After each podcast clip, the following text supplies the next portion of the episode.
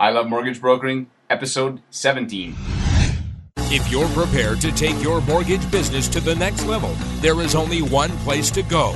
I Love Mortgage Brokering with your host, Scott Peckford.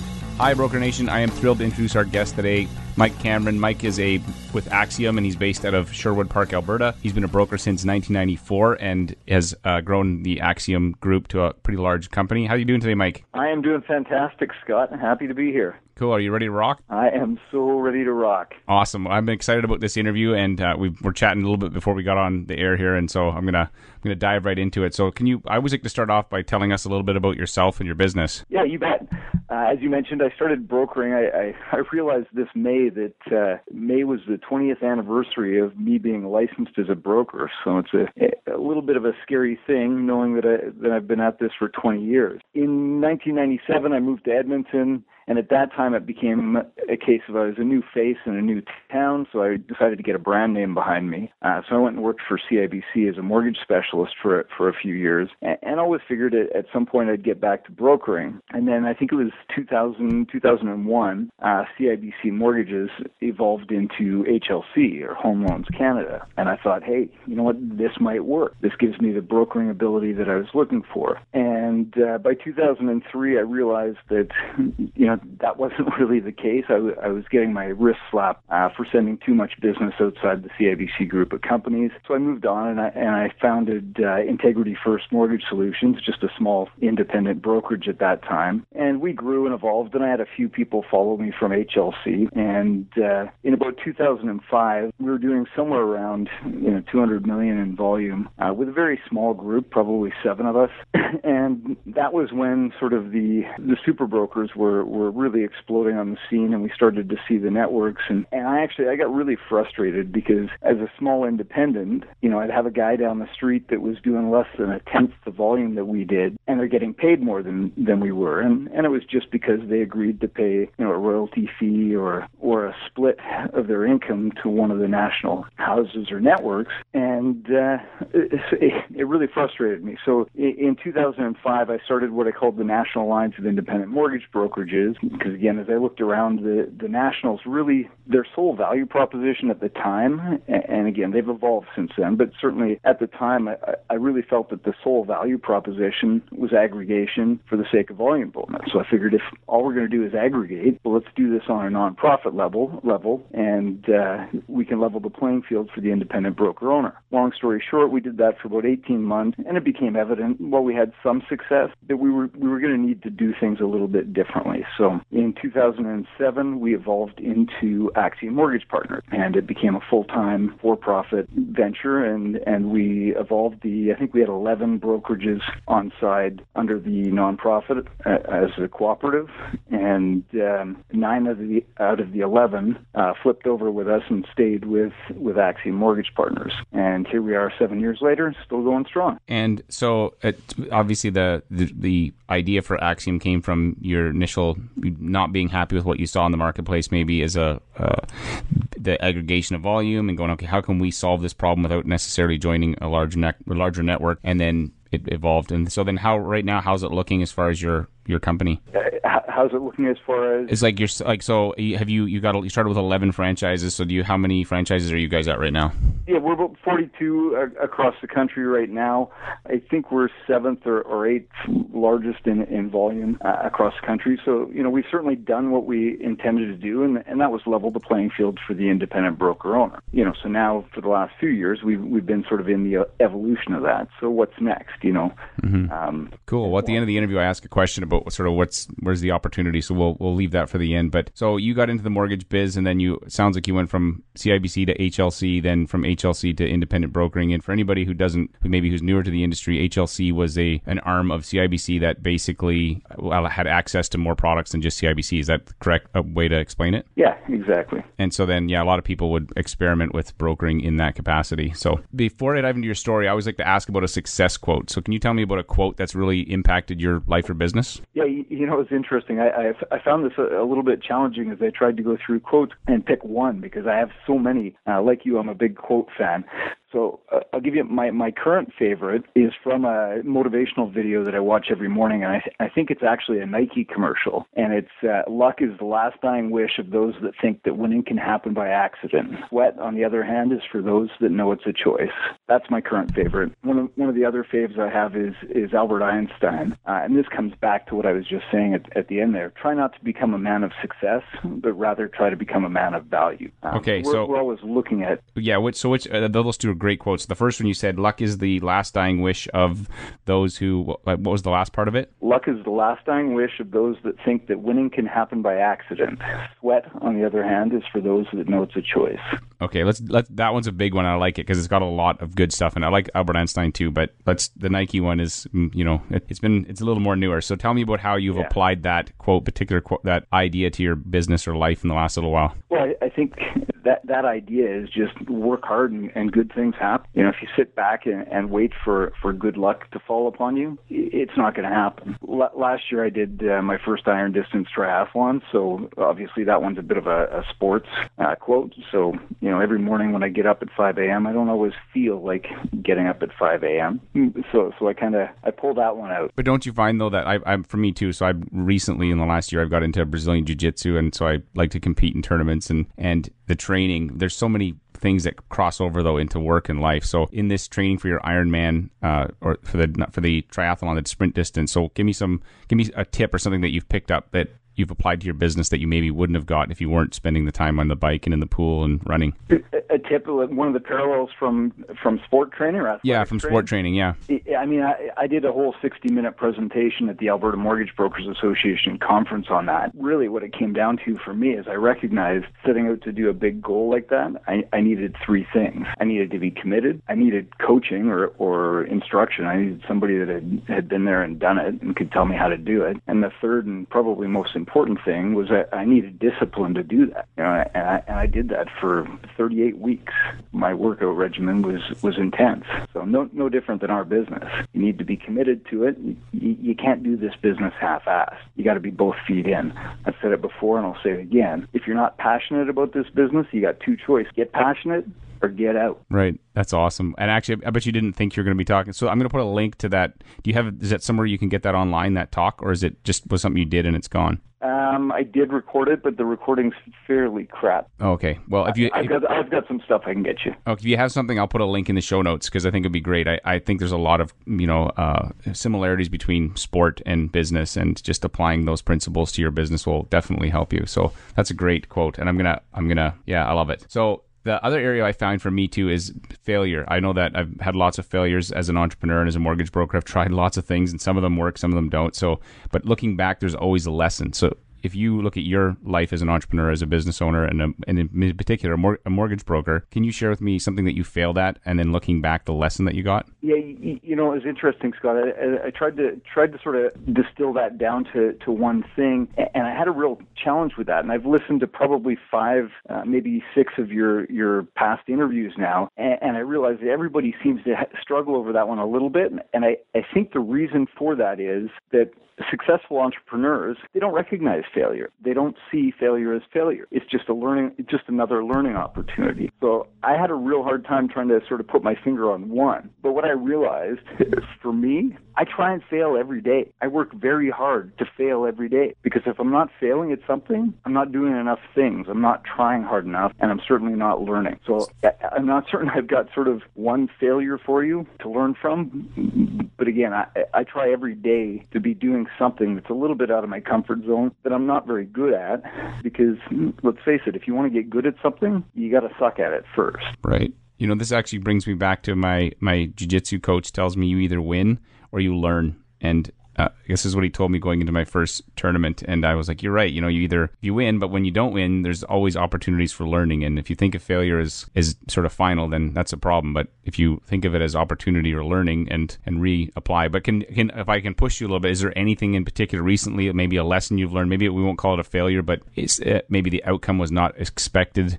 the way you wanted, and then you just learned from it and, you know, pivoted or moved on? Yeah, I mean, I, I think for me, um, not letting go enough, not empowering staff to, to do what what I've hired them to do. Um, we've certainly run into circumstances where, where I've inhibited people because, I mean, let's face it, as an entrepreneur, you, there's a little bit of that control issue in, in place. So, you know, we've had a couple of incidents recently, you know, I can't give you specifics, but uh, where I've held on a little bit too tightly and uh, has caused a couple of things not to go the way they, they should. Um, so my takeaway from that is is really focusing on on delegation and and uh, allowing your team to do what it is you brought them on to do. Right. That's a, you know what that's actually a common theme I've noticed talking to people. So do you is letting go of that control, or we're kind of being a control freak, or just micromanaging. So do you have how do you when you notice you're doing it? How do you take a step back, or what do you do to you know to try to manage that? Well,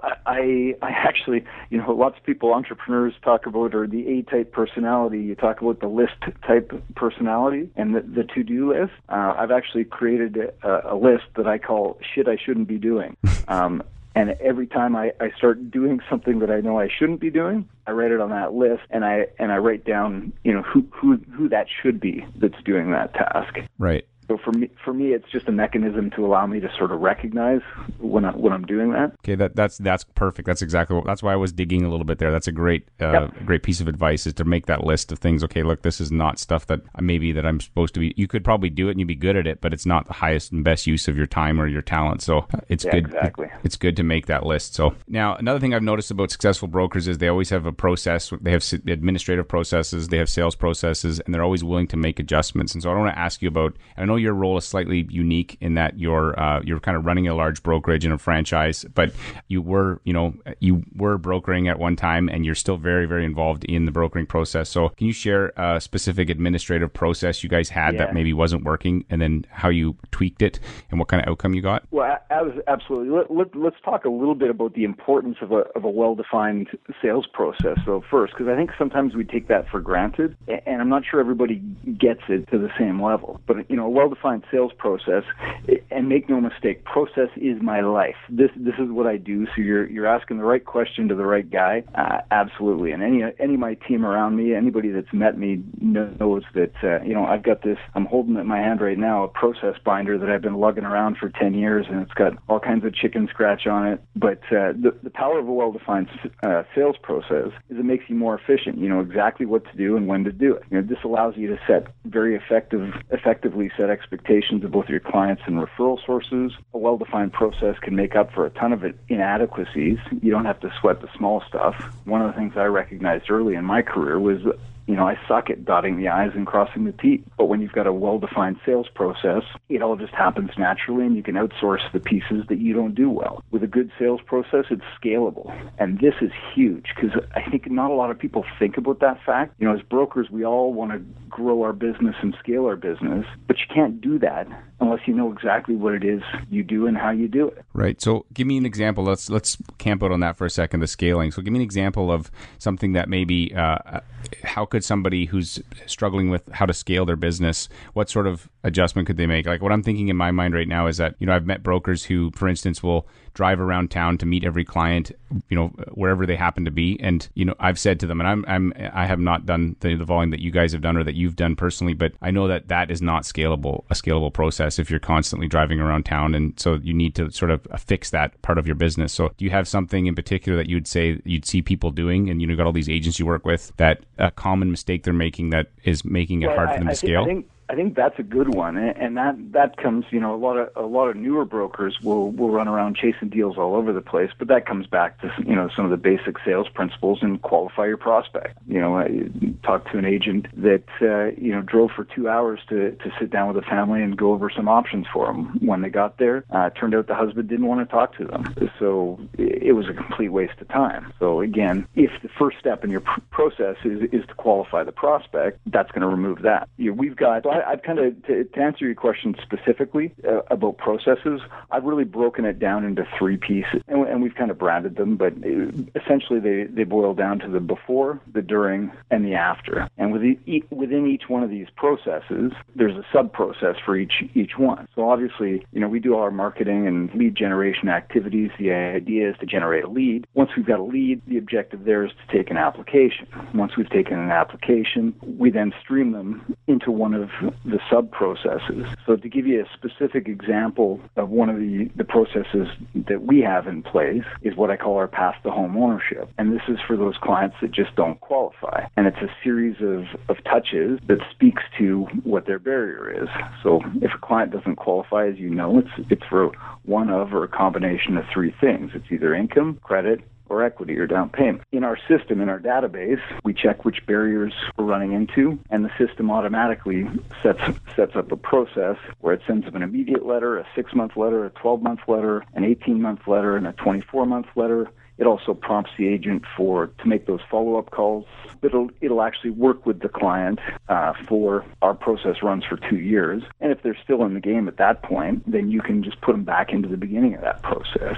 So there's an example of a specific process we've used. Yeah, I love that. I love. Th- I like thinking about your business in the, those three things you just said: the before, the during, and after. And then thinking about okay. build design processes around each of those segments, because it is like three different parts. And so obviously that path to home ownership is, would you consider that part of the before unit, right? Yes, absolutely. And then when when do you actually transition to the during? Is that when you've got the application? Is that when that, the, when that? Yeah, when, when, once you know there's a deal on the table.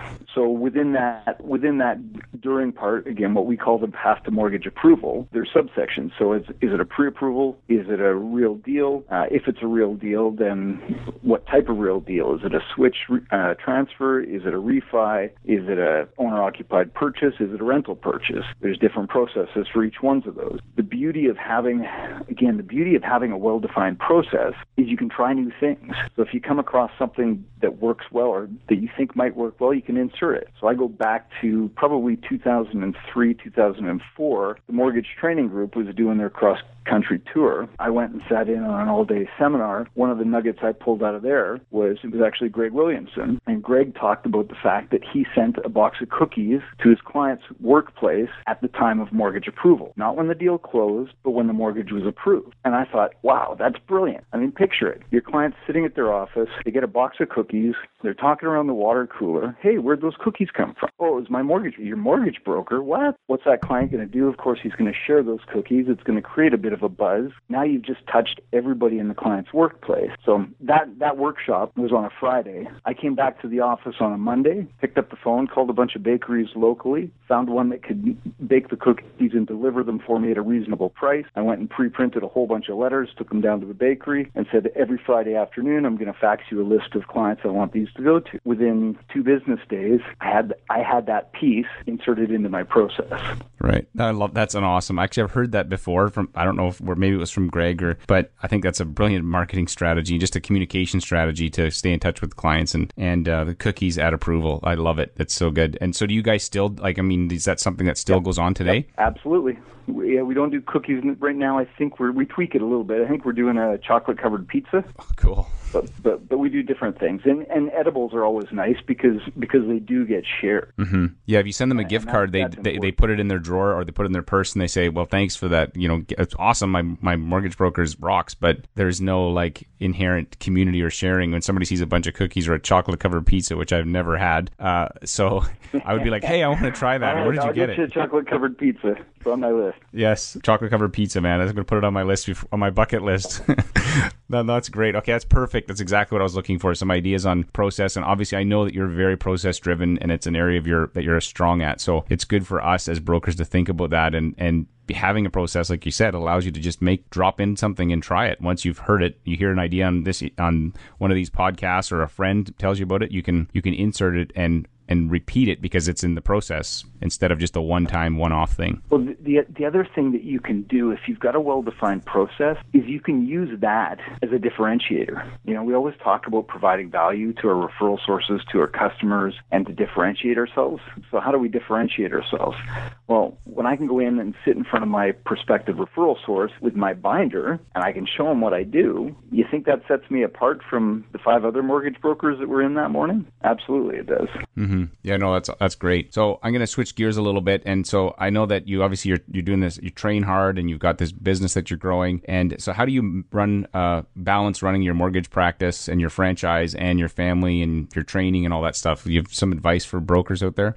Well, I'm not sure I'm the best one to ask that question because I, I haven't always done that well at balancing. I, I'm, I'm two years separated now, but I got to say that that was a bit of an eye-opener for me, and and uh, it, it's something that uh, that I've really made some adjustments to, and, and really made a focus on spending the time with my kids. So you know, when I've got them, um, I work from eight thirty to three fifteen when I pick them up at school, and then I go back to work after I get them to bed again, and I get up bright and early to do the rest of the stuff that I need to do. So I'm up at five o'clock, and uh, you know, again, just scheduling the time at the appropriate places so that when you're at home, you're at home, and your mind's at home with you, not just physically being at home, but your mind's at home. And for a long time, that was a, that was a challenge for me. You know, mm-hmm. it's, it's one thing to physically be there; it's another to mentally. Um, so the the biggest piece of advice I would give is when you're at work, be at work. When you're at home, be at home, physically and mentally. Right. I know yeah. It's, it's not always that easy to do, but it's important. It's a constant, uh, constant thing you work on, and it, and like we were just talking about, actually, it helps to have even a process around that. So,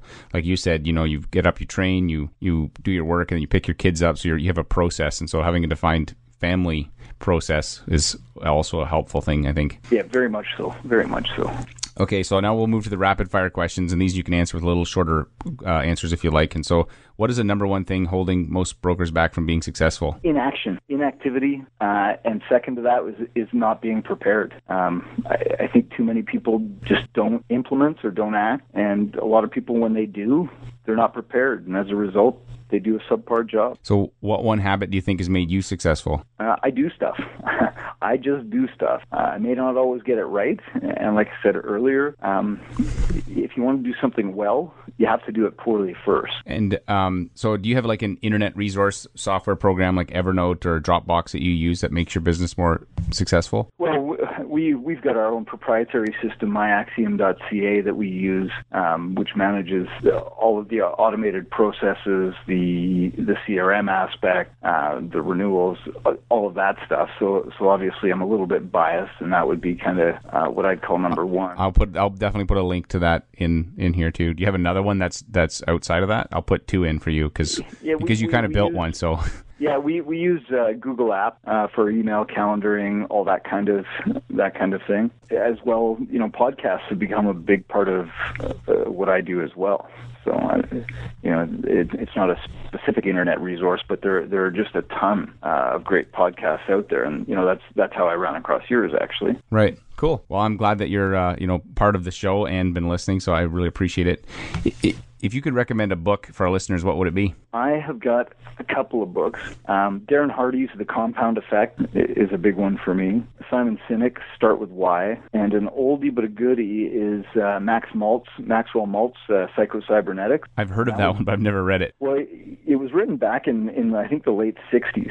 Uh, Maxwell Maltz was a plastic surgeon. Um, so he talks about improving your self-image. So he talks about what he sees as a plastic surgeon um, and what actually, you know, makes people feel better. It's not the, the physical aspect of, of the surgery. So, so it's, it's a really interesting book. And, and a lot of the sort of self, self-help principles stem from his original work. Okay, cool. I'll put links to those. I've never heard The Compound Effect. I've never heard of that one either. What? Oh, yeah. And that's, I mean, it's about just getting a little bit better today than you were yesterday, but doing it every day. Right. Okay. I'm gonna. I'll put them up there for anybody who wants to check them out. And then, so where do you think our industry's headed? Where's the opportunity right now? You know what? I, I think we've got a lot of opportunity. I mean, it's getting tougher and tougher to get deals placed these days, um, which is good for us. I mean, I know it's frustrating, and I know it can be really frustrating as a as a newer broker. Uh, well, even as a seasoned broker, it can be frustrating. Uh, but I think that's the opportunity. I don't think we're going away anytime soon. Those that have a good book of business established or have the ability to establish a good book of business, treat their customers right, um, and, and can deliver volume, can drive customers to our lender partners and do it efficiently, you know, I, I think there's always a, a home and a market for that. The opportunity, the opportunity is, is huge right now because, again, deals are getting tougher to do, so the banks are having a harder time doing them. And let's face it, ninety percent of the people out there are not good at what they do. So just do what you tell people you're going to do and do it consistently and you'll excel. Mm-hmm. That, yeah, that'll make you unique. Just do what you say you're going to do. Yeah, it's not hard. It's not okay. hard. So... So one of my favorite questions is the DeLorean question. You remember Back to the Future? You betcha. And so the DeLorean, let's say you had the DeLorean and you could jump in it and travel back to any time, and you decide to pick the your first day as a mortgage broker out of all the times you could pick, and you got fifteen minutes to give yourself three pieces of advice. So what would three things would you tell yourself when, if you could actually sit down, you know, back in nineteen ninety-four when you were heading on this path from broker to, you know, mortgage specialist to now a, a franchise owner? So what, tell me the three can things I, you'd say. Can I warn myself about some of the people I came across? Well, maybe not. I mean, something more applicable that anybody could use. Cause... Yeah, no, I, I'm, I'm, I'm kidding.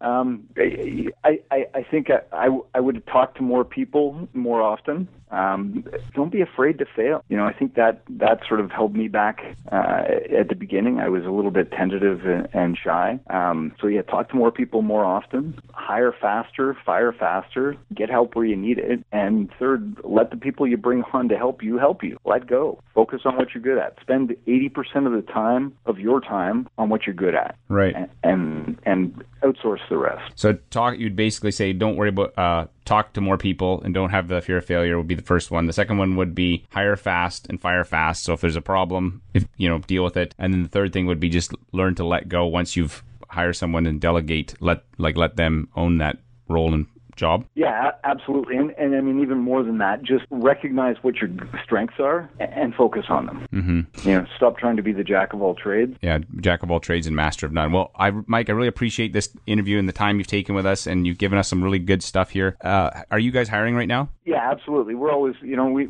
I, I don't think we've ever purported to, we wanted to be the biggest, but I certainly want to be the best. So anybody that shares a similar um, values, mindset, and vision, then yeah, absolutely, we're we're open to talking. Cool. And so where can people find you online? Uh, my personal site is mike cameron dot c a, and uh, axiom mortgage partners dot c a would be our corporate one. Cool. Well, Mike, thank you so much for your time today. I have really enjoyed chatting with you, and uh, thanks so much. My pleasure, Scott. If you are prepared to take your mortgage business to the next level, there is only one place to go. I Love Mortgage Brokering with your host, Scott Peckford. Hey Broker Nation, Scott Peckford here. Have you joined our V I P club for mortgage brokers yet? If not, you're missing out. We share exclusive content not available on the web or the show. We share scripts, step-by-step guides, and other insider tips to help you save time and make you more money. I can't tell you how many times after I turn off the recorder, a guest starts sharing some awesome advice or a script or, or a tip, and I take the best of this and share it with my V I Ps. If you want to get on the list, visit i love mortgage brokering dot com slash V I P. That's i love mortgage brokering dot com slash V I P. Oh, and one other thing. Since this is exclusively for mortgage brokers, there is a skill testing question. Good luck, and I hope you continue to rock your mortgage biz.